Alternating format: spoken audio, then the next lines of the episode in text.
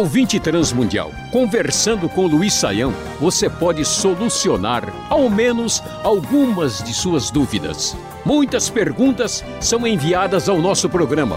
Como não queremos deixar nenhuma escapar, preparamos essa semana para responder as questões que chegaram atrasadas ou não se encaixam em nenhum tema específico. Ouça bem, sua resposta pode estar aqui. Recebemos bastante perguntas sobre o tema hábitos, costumes e verdade depois que ele foi veiculado. Por e-mail, o Carlos conta que um familiar seu era de uma igreja evangélica e tinha inclusive se batizado lá. Há tempos, essa pessoa entrou em outra igreja e se batizou novamente. Isso é correto, professor Saião? Esse rebatismo invalida o anterior? Bom, André, vamos aí tentar ajudar o Carlos né, e outras pessoas que têm dúvidas a respeito dessa questão. Bom, em primeiro lugar, a gente precisa entender o seguinte: quando nós falamos de doutrinas cristãs, nós temos aquelas doutrinas muito fundamentais, essenciais, que falam sobre uh, quem Deus é, né, sobre a pessoa de Cristo, sobre a Bíblia, a salvação, e essas coisas assim são muito claras e a gente não pode, vamos dizer, questionar o que é fundamental. Existem outros aspectos doutrinários, porém, André, que são, vamos dizer, aspectos menos centrais um pouquinho mais periféricos na teologia, na doutrina, e sobre essas coisas a gente entende que nós temos opiniões diferentes, né? Nós não vamos brigar, né, aí por essas coisas, porque uh, nós temos aí pessoas que, por exemplo, pensam sobre o governo da igreja de uma maneira diferente dos outros, tem alguns detalhes sobre doutrina do Espírito Santo que são diferentes, sobre liturgia, sobre a uh, maneira de cultuar e inclusive sobre batismo. Então, o que, que acontece? Uma boa parte das igrejas cristãs evangélicas entende que o batismo ele é o símbolo da aliança que Deus tem com o seu povo. E, portanto, essas igrejas costumam, por exemplo, batizar crianças e, na maior parte das vezes, fazem um batismo por aspersão.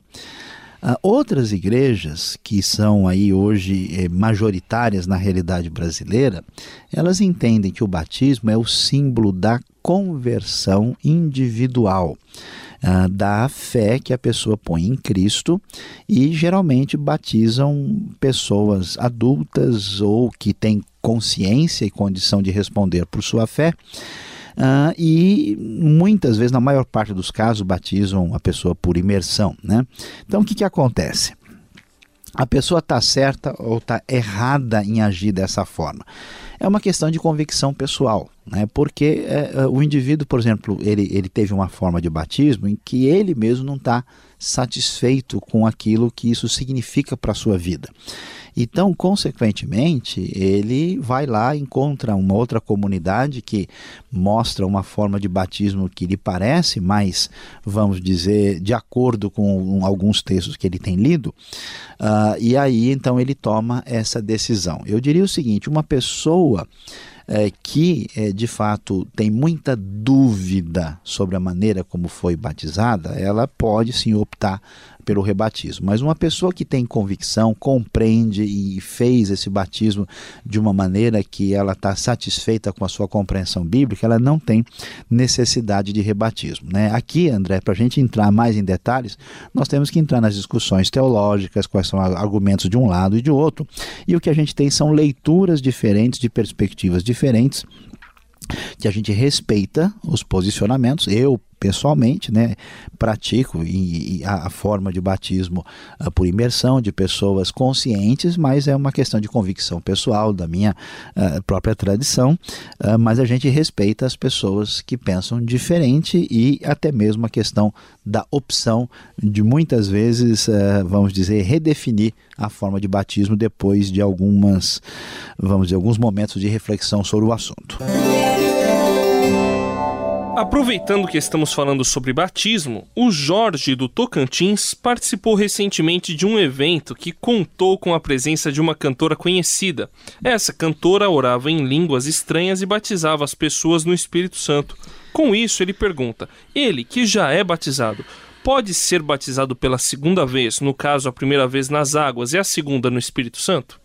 Pois é, vamos aí tentar ajudar uh, o Jorge com essa pergunta, né, que aparece aqui sobre uh, a questão da experiência aí mais intensa com o Espírito Santo. Vamos lá, André. Pensando em termos da Bíblia, né, do ensino do Novo Testamento, algumas coisas precisam ficar bem claras aqui. Né? Todo cristão que de fato aceitou a Jesus, ele tem o Espírito Santo. Né? Romanos 8, 9 nos diz: se alguém não tem o Espírito de Cristo, esse tal não pertence a Cristo. Agora, a Bíblia nos aconselha a buscar a plenitude, né, o enchimento do Espírito Santo, que faz com que a pessoa, de fato, entre em sintonia com a vontade de Deus para a sua vida e cresça espiritualmente. Agora, essa, é, esse enchimento do espírito, algumas comunidades entendem que necessariamente ele precisa ser acompanhado pela manifestação de dons espirituais. Uh, os dons espirituais existem, eles podem ser dons milagrosos, Deus muitas vezes age assim, mas eles não são, atenção, garantia de que uma pessoa de fato alcançou a plenitude do Espírito. Tanto é que a gente lê a carta de Paulo aos Coríntios, a gente vê gente lá que está falando em línguas, está profetizando, mas eles não estão agindo, vamos dizer, com espiritualidade, estão agindo com carnalidade. Paulo vai corrigir aquele comportamento. Então, o que a gente pode dizer aí para o Jorge? É importante que ele busque o enchimento do Espírito Santo, especialmente lendo a orientação da Bíblia lá em Efésios capítulo 5. Uh, agora, se ele precisa passar por uma experiência intensa, que aqui uh, ele é, é, chama de batismo do Espírito com manifestação de dons, é uma decisão pessoal da parte dele. De acordo com o Novo Testamento, nem todo mundo tem os mesmos dons. A pessoa pode ter as experiências. O meu conselho é que ele busque a Deus, busque o Espírito Santo e se coloque à disposição de Deus para que os dons que são úteis para o corpo de Cristo se manifestem na vida dele de acordo com o que Deus quer que ele desenvolva, e não necessariamente o mesmo tipo de dom para todo mundo. Ainda no tema hábitos, costumes e verdade, o Roberval do Maranhão nos contou que um líder cristão de seu estado condenou um músico por usar barba e cabelo comprido, dizendo que barba era falta de higiene e cabelo comprido era coisa de mulher.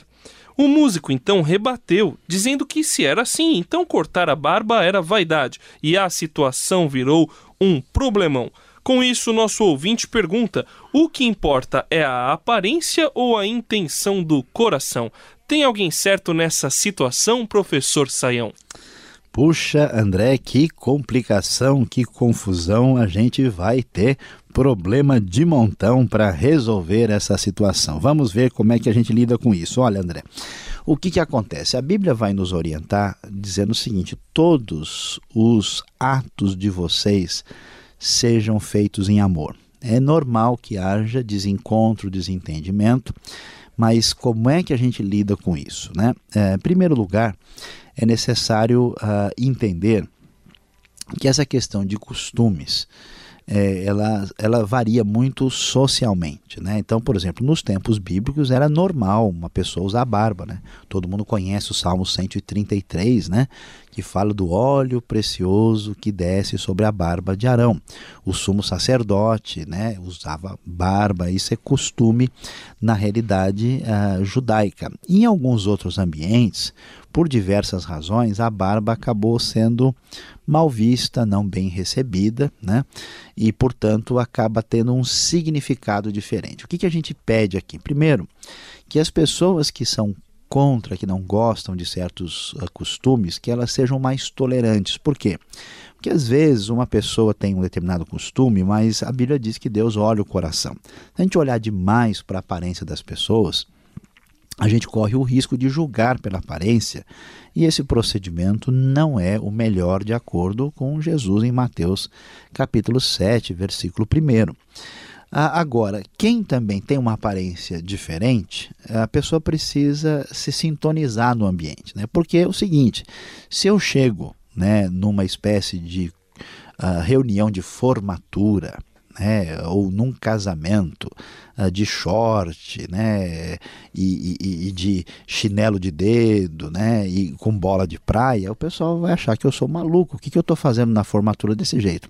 Por outro lado, se eu vou para a praia ou para o parque de terno, gravata, né, e, e, tal, o pessoal vai dizer: o que, que o sujeito veio fazer aqui com duas gravatas né, e dois paletós na praia?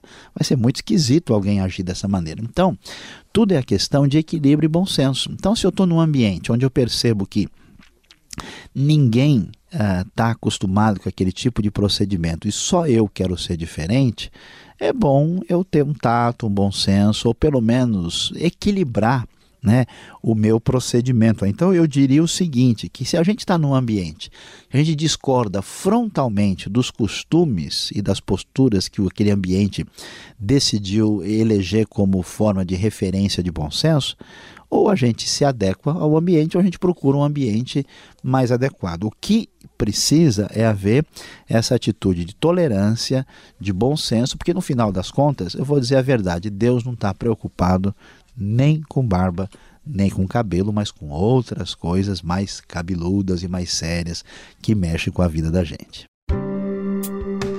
Este foi o programa Conversando com Luiz Saião. Produção e apresentação André Castilho e Luiz Saião. Locução Beltrão. Realização Transmundial. Envie você também suas perguntas para conversando@transmundial.com.br ou escreva para a Caixa Postal 18.113, CEP 04626-970 São Paulo, capital. E até o próximo programa.